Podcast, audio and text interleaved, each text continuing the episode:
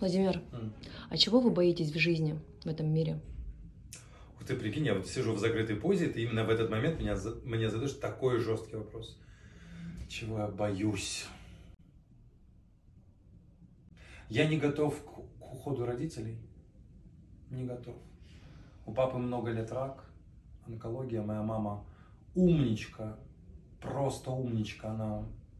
Моя мама не танк, она рота танков. Она, она фантастическая. Мне так повезло с мамой. И они вместе, их любовь, в общем, все супер. А, я не готов к. Вот этого боюсь.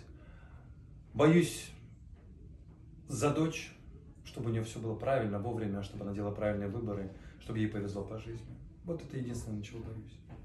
Вот смерти близких, это единственное, чего боюсь. Все остальное можно исправить. Все можно исправить.